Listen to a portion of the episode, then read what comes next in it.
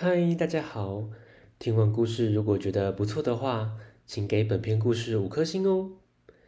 往下滑，在资讯栏的地方有节目的留言连结，有想听的故事都可以留言告诉我们哦。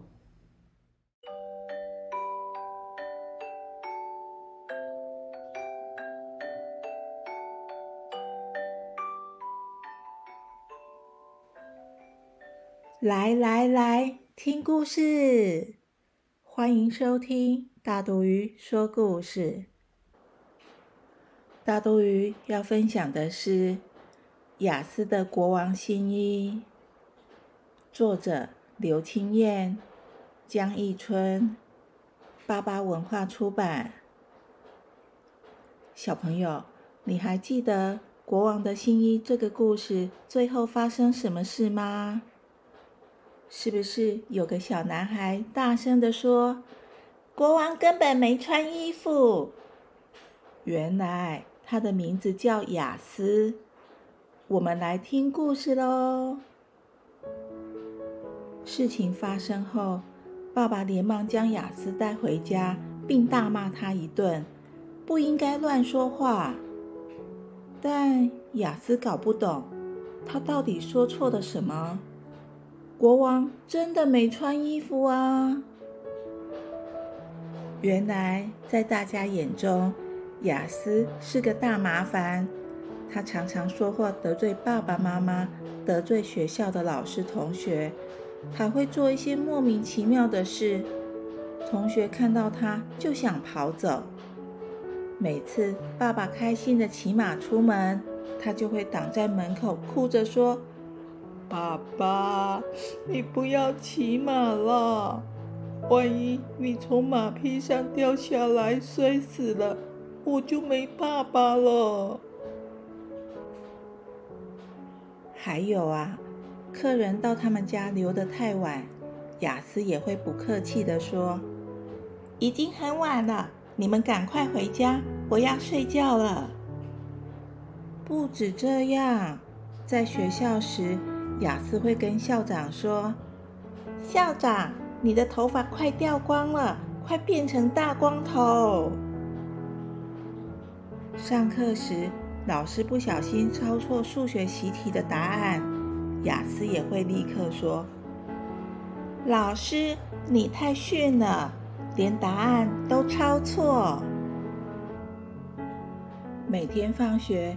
雅思就会迫不及待的想回家看甲虫，只要走在前面的同学动作慢，挡到他，他就会气呼呼的大叫：“嘿，走快一点，慢乌龟，你挡到我了！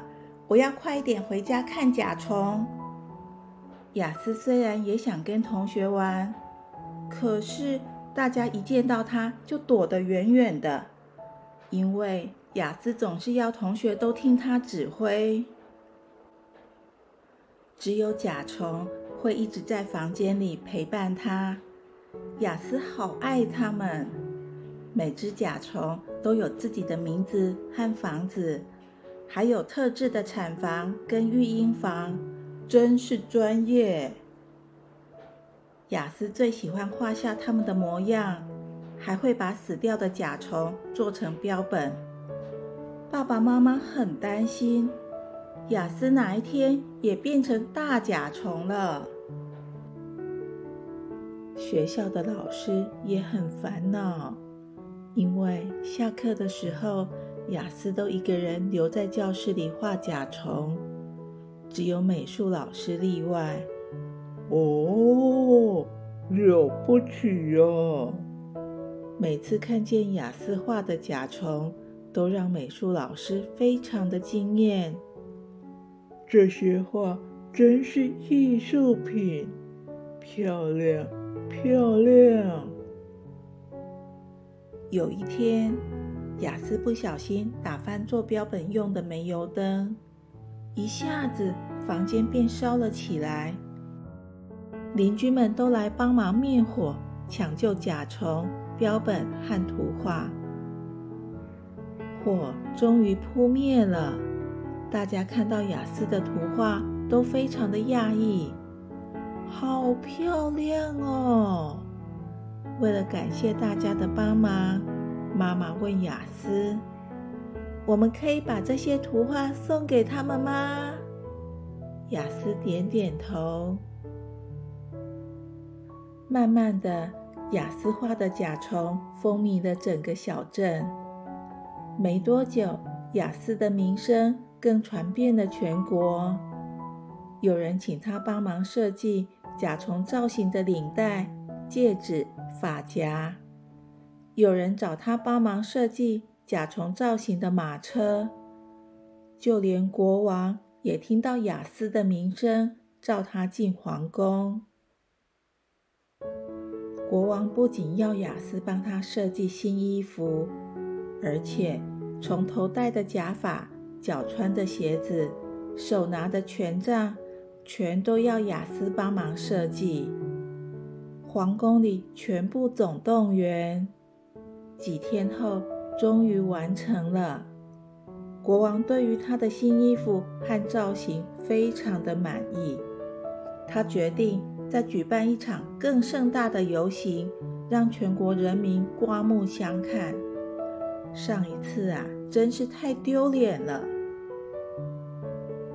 游行当天，人民看到国王的新衣，都赞叹不已。国王非常的高兴，当众宣布：今天是雅思的甲虫节。群众们兴奋的大声欢呼：“耶！”其中有一群小朋友骄傲的大喊着。雅思是我们的朋友，可是雅思呢？他又回到自己的房间，继续画甲虫了。咦，小朋友，每个人都是独一无二的，都有他特别的地方。我们换个角度，可以看到雅思的真性情与专一。爱与包容会让大家都是好朋友。故事结束了，下次见，拜拜。